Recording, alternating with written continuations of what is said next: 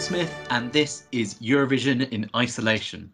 The year is 2013, and we are in Sweden. Sweden, a country with a long history of Eurovision success. So, joining me to run down the contestants tonight, Euphoria, it's Daniel Irvin. Hello again, Phil. Hello. My heroes, it's Minnie Meyer. Hi, Phil. Take me to your heaven, it's Alexander Smith. Hello. And Diggiloo Diggiley, it's Simon Rickenback. Delighted to be here. So, 2013, what springs to mind when you think of it? It was the year, of course, that uh, we had a new pope elected after uh, the first papal resignation in many a year. Uh, we had deaths of key world figures such as Margaret Thatcher and Nelson Mandela. But most importantly, of course, it was the International Year of Quinoa. Once again, I have picked out five songs for us to peruse. And do stay tuned because at the end of the podcast, I do have a little bit of a surprise for everyone. So keep your ears peeled for that. So let's not hesitate. Let's get straight in with song number one. This is from Finland. This is Krista Siegfrids with Marry Me.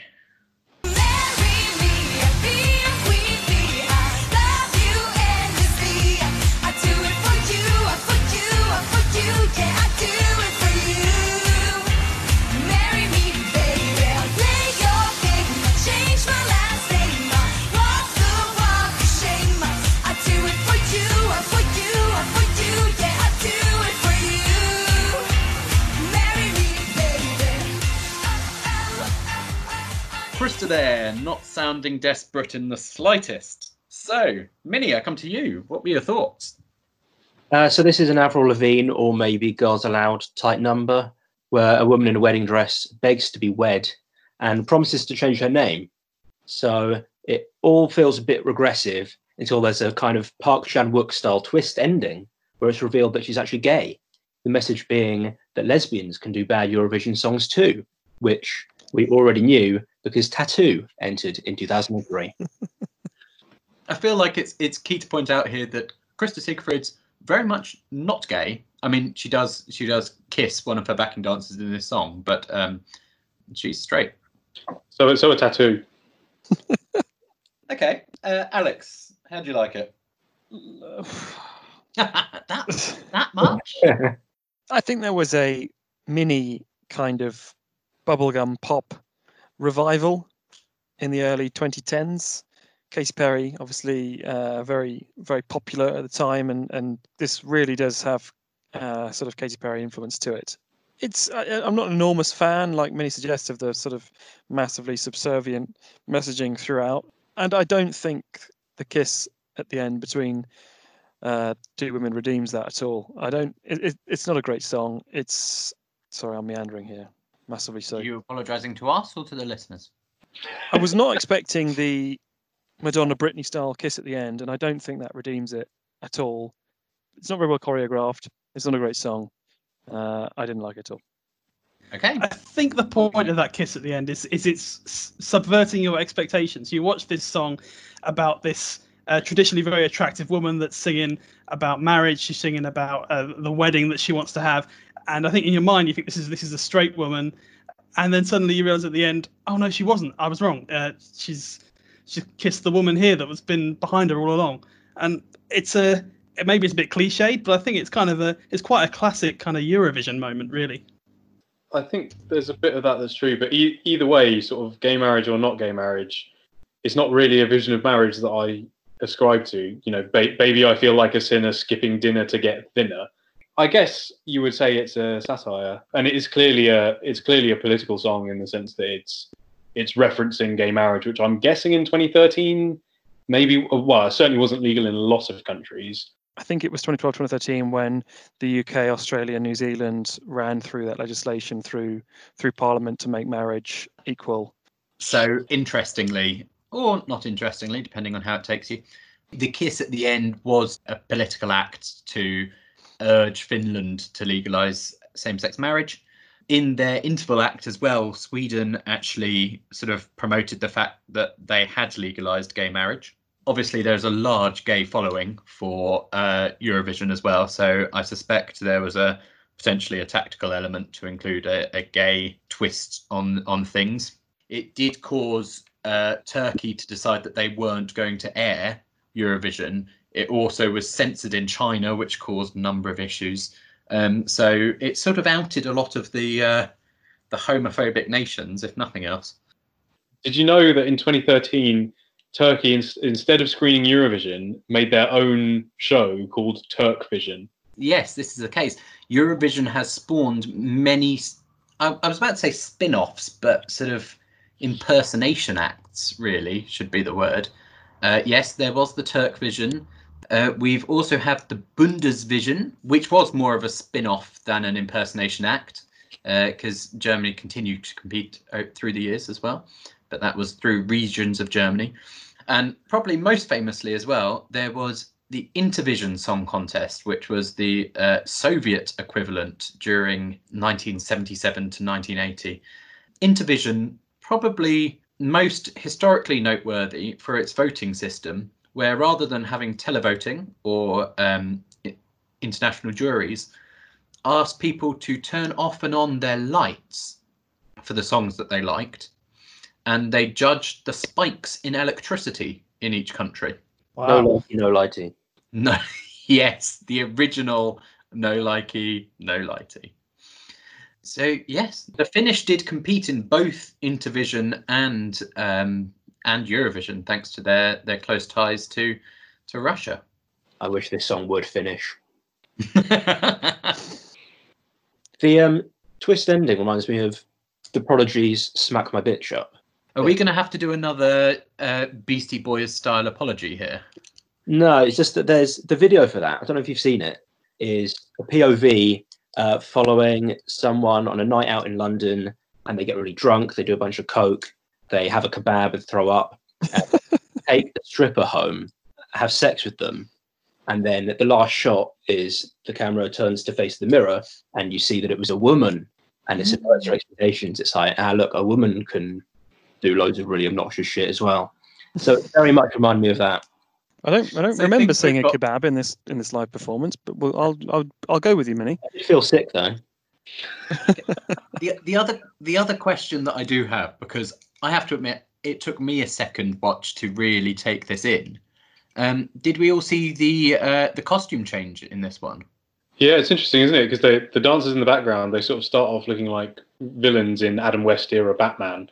Yeah. And there's this transformation, da-da, uh, and they're actually women. I genuinely wasn't. It shows how much attention you really sort of pay to things. Didn't really notice that they weren't women until um, I suddenly noticed where did the bridesmaids come from? Oh wait, they must have been the men. Um, I might have to perform a screeching U-turn. Hmm. I'll, I'll admit here that I think I've I've underestimated the the satire and messaging of this song. I think it's quite tacky, but Mhm. actually, credit where it's due. Like you say, with the backing dancers' costume, well, not just costume change, I guess, gender change. Maybe I was a little bit harsh on it when I when I discussed it earlier. I'll say it's an all right song. Right, which moves us swiftly into douze and nil point. For those of you joining us for the first time, we like to assign a douze point and a nil point to our favourite and least favourite song out of today's listening. Um, anyone like this song enough for it to be their douze point? No? Okay. Anyone dislike this song enough for it to be their nil? Right, okay. Now you understand the format. Great, thanks. Um, right, predictions. So tonight's uh, song selection uh, covers the full range of potential finishes in Eurovision. We have a song that finishes third, ninth, thirteenth, twenty-fourth, and one non-qualifier that finished eleventh in their semi-final. So, "Marry Me." Where do we think that comes? I think this is uh, it's good fun. It's it's full of energy and kind of musically for the time. It's you know yeah, it's very like Katy Perry. It's it's all right. I think this could have done reasonably well. Mid table, I'm gonna go with ninth as out of those options. Right. Okay.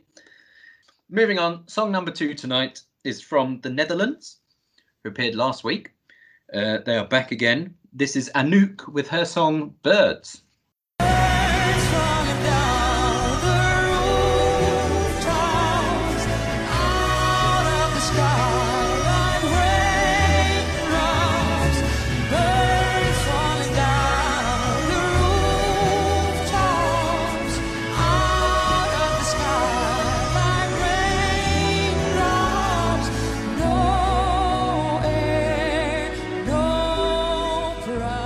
So that was Anouk for the Netherlands.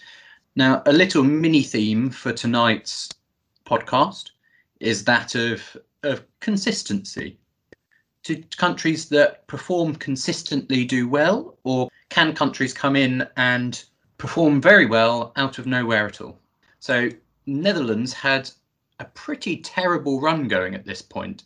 They had failed to qualify for the final since 2004. That was uh, nine years away. That includes an attempt in 2007 by Edsilia Rombley, who, of course, we met last week with her song Hemel en Aarde. So, Anouk, can she turn this around for the Netherlands with her song? I'm going to come to Simon. Simon, do you think Anouk will turn this around? Frankly, no. I just think it's so boring. I don't think I've ever actually watched the whole thing all the way through for the podcast. I just sort of keep picking up my phone halfway through and looking at Twitter. I actually um, you have one job for this podcast, Simon, and that is to watch the videos and then come on and talk about them. I suppose that's two I, jobs. I fell asleep during this song. Um, I, I, was so bored that I fell asleep. I can't remember how it goes, and I don't want to. Uh, it sort of sounds like a song in a musical that's not sung by the female lead. It's sung by sort of the the second woman. Uh, and she's sad. The only notable thing in this song is that the guy in the front row, uh, who's in the audience, has a feather duster in the colours of the German flag. That is how bored I was watching the video that I picked that up. I have to admit, I spotted that as well. Yeah. Um, okay. Simon, not a fan. Let's see if Alex. Alex, any more of a fan? No. Good. It's really fucking creepy. For one, it's depressing. It's a slow, you know, sometimes these slow melodical numbers, you know, maybe it's a sort of vague attempt at a love song. It's not. The lyric that is sung over and over again is birds falling out of the sky like raindrops. I've seen enough movies to know that when birds fall out of the sky, something fucking terrible is coming. So I'm not really sure what the metaphor is supposed to be there. It is also not even slightly like raindrops. Hmm. like if you had dead bird-sized raindrops falling out the sky. Yeah, thud. I mean, absolutely shit thud. yourself. Yeah, awful. Like like Simon, I was so off off put by this song. I didn't make any attempt to to really understand whether or not there was a deeper meaning. I hope there is. Otherwise, this is clearly an insane woman talking about dead birds falling from the sky. Okay, I'll I'll try again for a third time. Minnie, how did you like this song? I didn't. I thought she looked like a Cher impersonator. That's the only thing of any note that I need to say. We watched it for long enough to see that, though. Shame on you, Simon. Shame on you, Alex. Okay, strong, strong feelings from everyone so far. Dan, can you bring some light to Anouk? Well, shit. Uh, I knew I was gonna be. I thought I might be a bit different on this one. I didn't realize quite how much. That's that's quite a that's quite an scathing reviews from my three colleagues there. Um, regular listeners will know that I don't particularly have much fondness for uh, acts that just have one woman up front singing and nothing else going on. Something about this was different for me. I can't quite put my finger on it. Um, maybe in the background, having the, the crowd there swaying instead of just whatever candles or whatever they have going on in the background. Maybe that helps. I found her voice really interesting. It's really deep and rich, and it's kind of like nothing I've heard before. Uh, and I don't know why birds don't cry. She says at the end, and that's why birds don't cry. I, I don't know why because I don't. I don't think she really explained it. They're dead, yeah. Dan. That's why they're not crying. they fell from the sky. They're dead. Ah, okay. Something about this, I really enjoyed it. I thought the song was was really nice. I I really like this, and uh, yeah, I didn't quite realize how different I was going to be from everyone else. In fairness to Dan, he's right. she does have a really velvety, rich voice. It's a Yeah. shame that it wasn't put to better use to talk about more pleasant things. Birds, fine. Birds flying, soaring, falling from the sky like raindrops. No, no. I've just seen the Feather Duster. I missed that when I first watched it. That is brilliant. Oh, Yeah. One thing that came to my mind is actually staging wise and, and to an extent a sort of aesthetic wise, this is quite similar to Salvador Sobral of Portugal in 2017, who went on to win it, obviously. Just one singer stand, singing quite a slow song in the middle of a crowd. So, what made this a flop for you guys, whereas obviously Sobral went on to win? I disagree with the comparison slightly, although I don't actually like that song. Um, I, it reminded me more of Lucy Jones from 2017, where they've got this like supposedly amazing staging in the background, and they think that makes up for the fact that nothing's really happening. Salvador Sobral was qu- quite unique, and I don't think there'll ever be another winner like him. So Hmm. it's it's an interesting comparison to make. When you stand up there on your own to sing a song like this, it's got to be intensely engaging and sincere, and I just don't think this is. So I, as such, I don't think it was ever going to do well. Okay, uh, let's let's go on to uh, douze points. There wasn't a lot of love in the room, but anyone have a douze point for Anouk?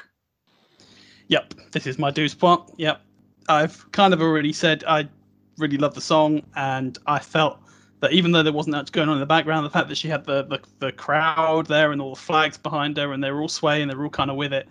It was a lot better than some of the other ones that we've seen in the past, where they've just had some of Lucy Jones, for example, where you've you've, you've got a, a set in the background and it's not quite clear what's going on. Um, so yeah, I think they could have done a lot more uh, with with the song. But for me, out of what we've got here, this is my douze point. Why does a completely unrelated song mean I'm getting more Lucy Jones hate? You guys are just wrong on that. Like you have to let it go. Let Lucy, I will never give up on you. Okay, I I will win them round. I promise you. Right, um, nil pois then. Uh, let's start with Simon. Is this your nil? Absolutely, it is. Um, I don't know what it's like really, but um, what it is is terrible. Uh, Alex It's a big duck egg for me too. and Minnie. I mean, she was literally upstaged by a feather duster. I was hoping beyond hope that this song and selecting this song might uh, cheer Anouk up a little bit because actually, completely coincidentally, she's been stuck in Morocco for the last six weeks uh, during the, the COVID lockdown. And, and only just got back in the last couple of days to to her family and partner. I would like to apologise to her partner and family.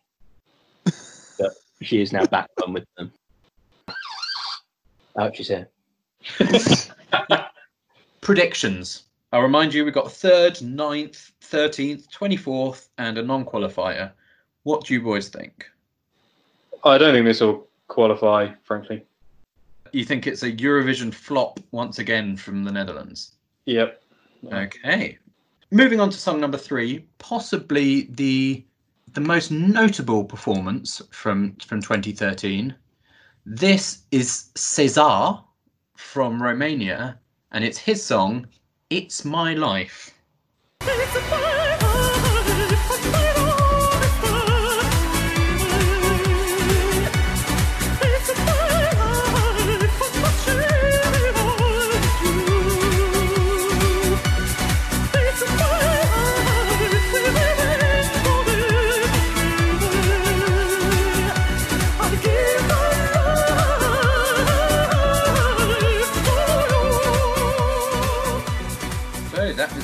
Positively unique Cezar. And so I throw you over to our falsetto disco music aficionado, Daniel Irvin. Thank you, Phil. So what we have here is a Faith era George Michael dressed up as Dracula for Halloween. And now he's chosen to sing his favourite Bon Jovi or maybe No Doubt song. We're not quite clear which one it is. Anyway, so he's decided to sing it, and he's he's singing it at a pitch that previously we thought only dogs could hear, and now we've we found out with new technology we can hear it too, which is which is great. Thank you, technology. And about halfway through, it, it sort of breaks into sort of a dubsteppy kind of a feel. It's um, it's a bit odd, and the reasons that this happens are known only to Romanians, so it's, it's a mystery to everyone else. And for me, it's a classic case of a very talented singer. You could tell the pictures he reaches, he he can sing, and he's let down by a poor song, and frankly, a kind of a cute, confusing stage performance. There's a lot going on, and it might it might appeal to some some of the others here on the podcast, but for me, I didn't really understand what it was or what it was doing. Um, so yeah, a bit a bit odd, a bit confusing for me. I'd like to echo what Dan said there. I think he's got a, a fantastic range. It's ruined by this ridiculous synth and techno backing track. On mute, I think the choreography is actually really good. And it's the most interesting choreography of the night in terms of the five songs that we're listening to today.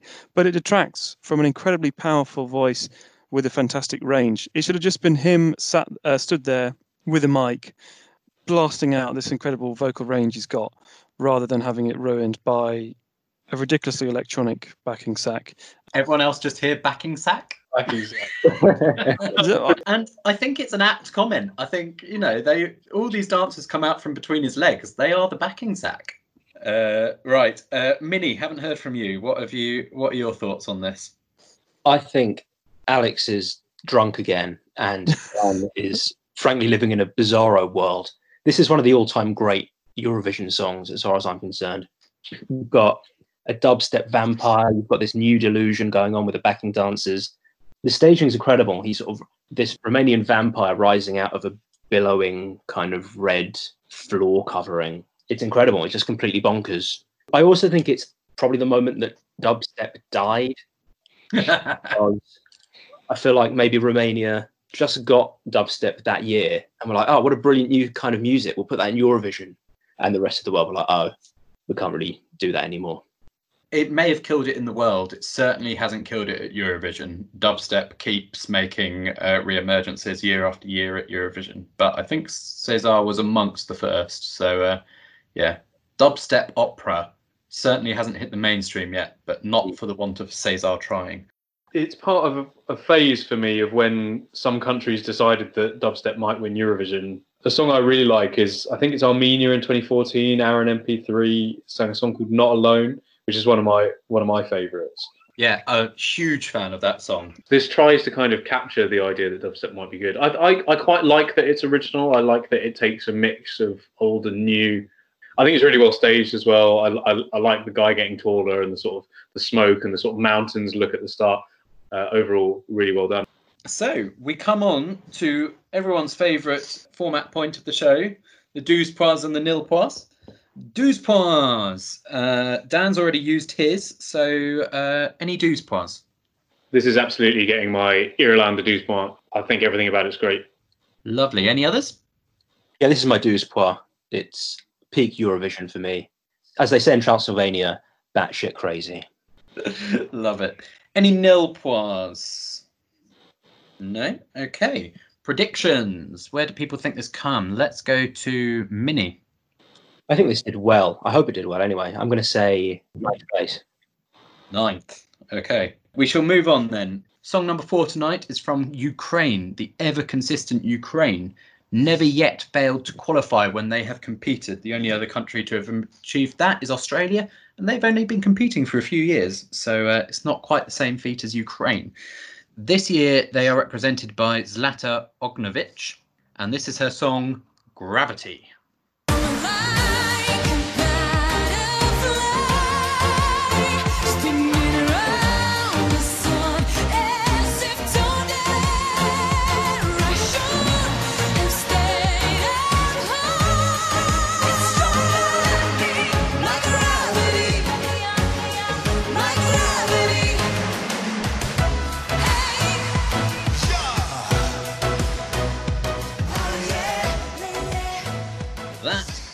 Gravity. So, Alex, I come to you.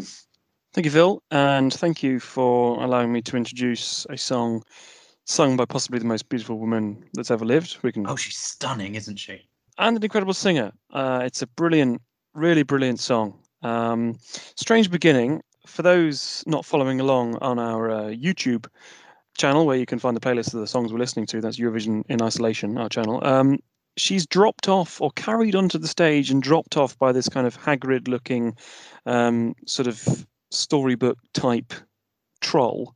Not quite sure. He doesn't. He doesn't come back either, and I'm, I'm not entirely sure what what his purpose um, was there. Other than that strange sort of drop off, um, which was quite incongruous, it's a really strong ballad. Um, we mentioned earlier with the Netherlands, um, if you're sort of standing on there alone with this kind of limp, creepy number, it's not going to go down well. Well, this is an incredibly powerful uh, song sung by an incredible, incredibly strong voice for someone who's quite a slight woman as well. Really, really powerful. I really like this song. I suspect it did very well there's this, there's this strange and again I, staging it varies so much now and, and we've seen this every week. I, I, you know it, we talk about how different it is. Last week we had the kind of five random blokes drawn from the cl- crowd to be the backing dancers. Well in this case the backing singers are there but they're so dimly lit they just look like four kind of grim reaper characters which creates this quite sinister looking vibe. With the big pillars at the side, it does sort of look a bit like it's like live from Mordor. is Eurovision Song Contest, and yeah, that combined with the the giant sort of gave it a bit of a Middle Earth feel to me.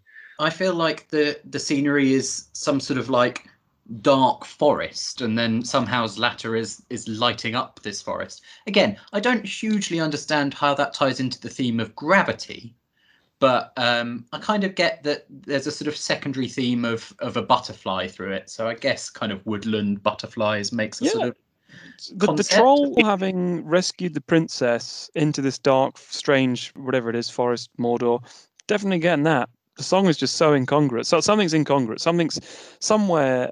This this choreography in this setting was probably meant for another song, and there's been a paperwork mix up in the Ukraine selection process, but it kind of works. I really like the staging actually. This is uh, just for uh, factual interest. This is Igor Vovkovinsky, who carries her on, um, and he is a Ukrainian American law student, and he is seven foot eight and a third inches tall, which is which is quite large, quite high, quite high. So he's also uh, an actor. He featured in the 2011 movie Hall Pass where he wears a t-shirt saying "World's biggest Obama supporter." But uh, yeah, he carried her on, and and I, I like the whole vibe and the sort of slight camera judders that they do as he takes each step as he's walking on. I I like that. I agree with you, Phil. I love the staging. It's very minimal, and like Alex said, it's got these kind of shadowy figures in the background, which I found really effective. And the giant was great. I thought either he's a giant or she's a child and it turned out that he was a giant, so that was good. I'd have felt a bit uncomfortable if she was a child. Fair enough.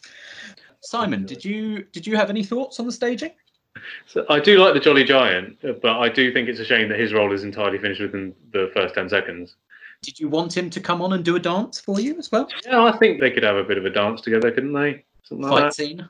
Yeah, David and Goliath. What I was really angling for there was whether Simon would repeat what he said to me on on text about this song.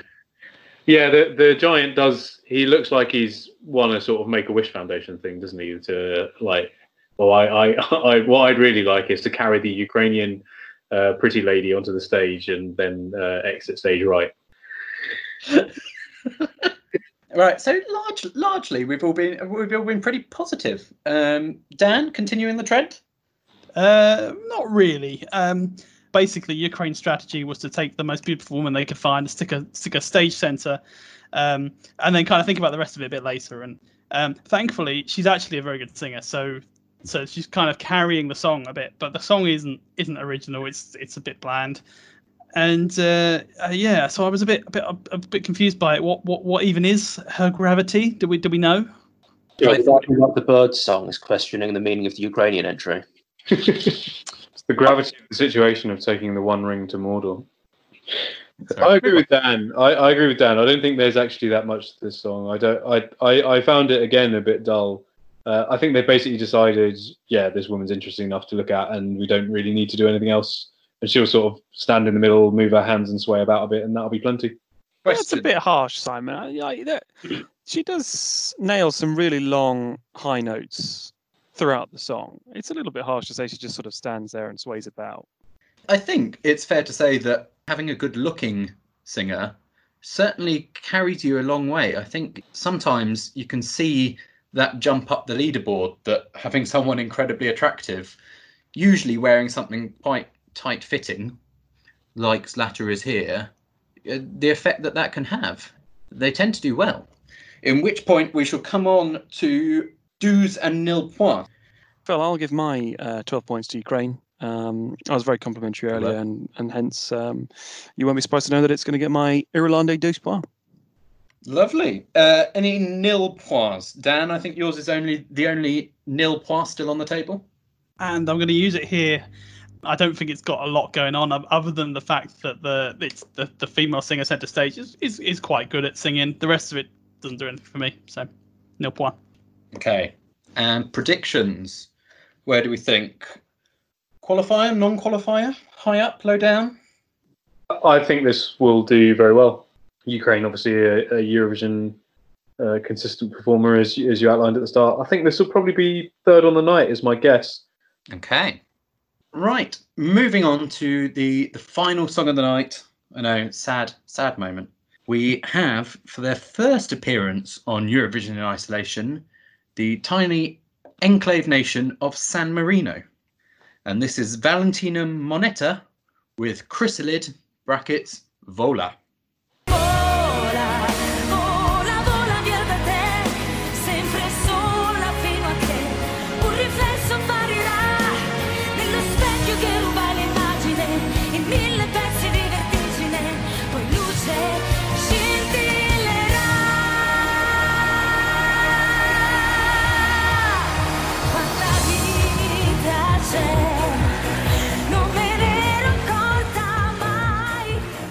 That was Valentina. So I throw over to Simon.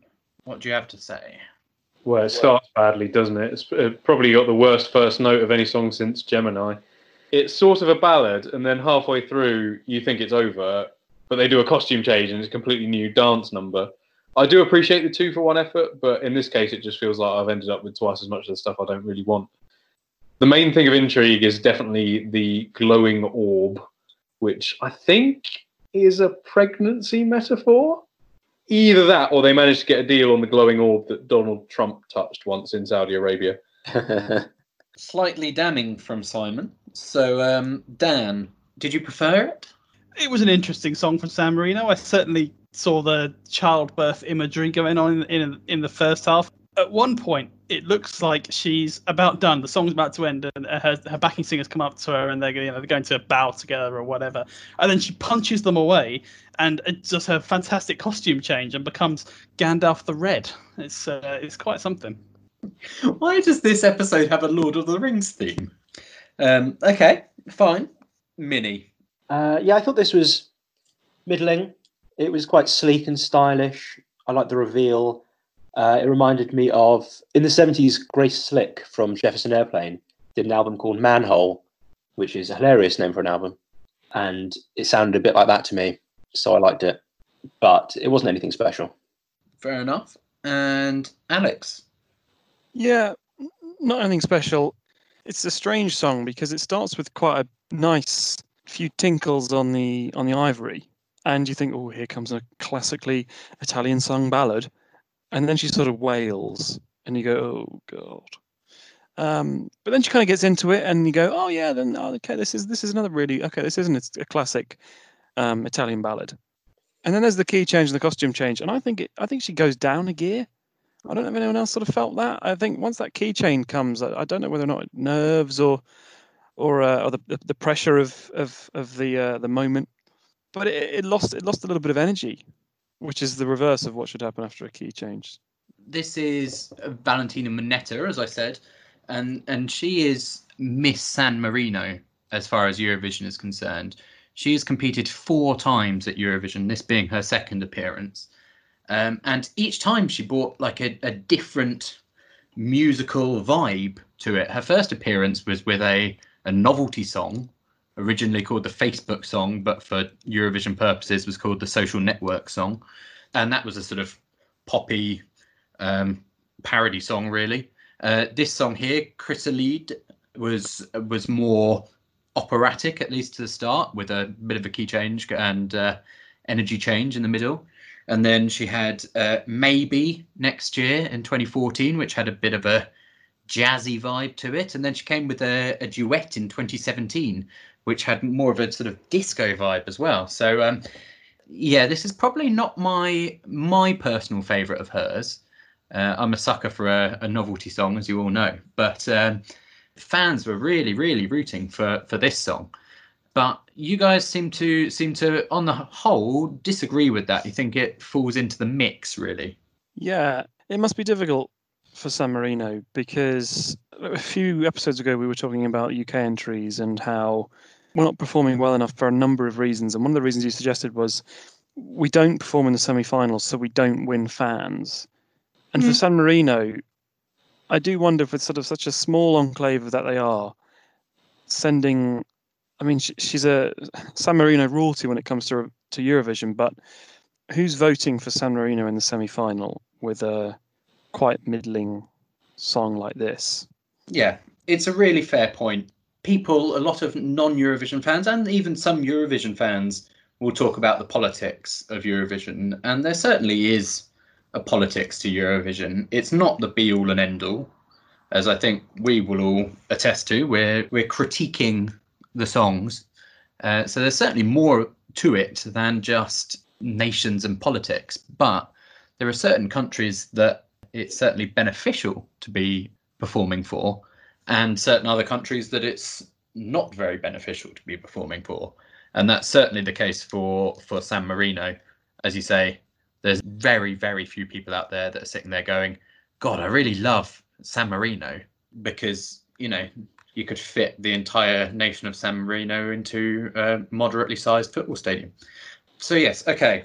Um, so everyone was sort of middle of the road, and that's summed up by the fact that you've all used up your your 12 and nil points already. So no one particularly at any extremes. So, Alex, I'll come to you. Prediction for you: Do we think Valentina qualifies this year? I will tell you, as you say, she's appeared four times. Of those four appearances, she does qualify once. So, is this the one? I'm torn between this and the Netherlands, I'm going to go with this, not qualifying.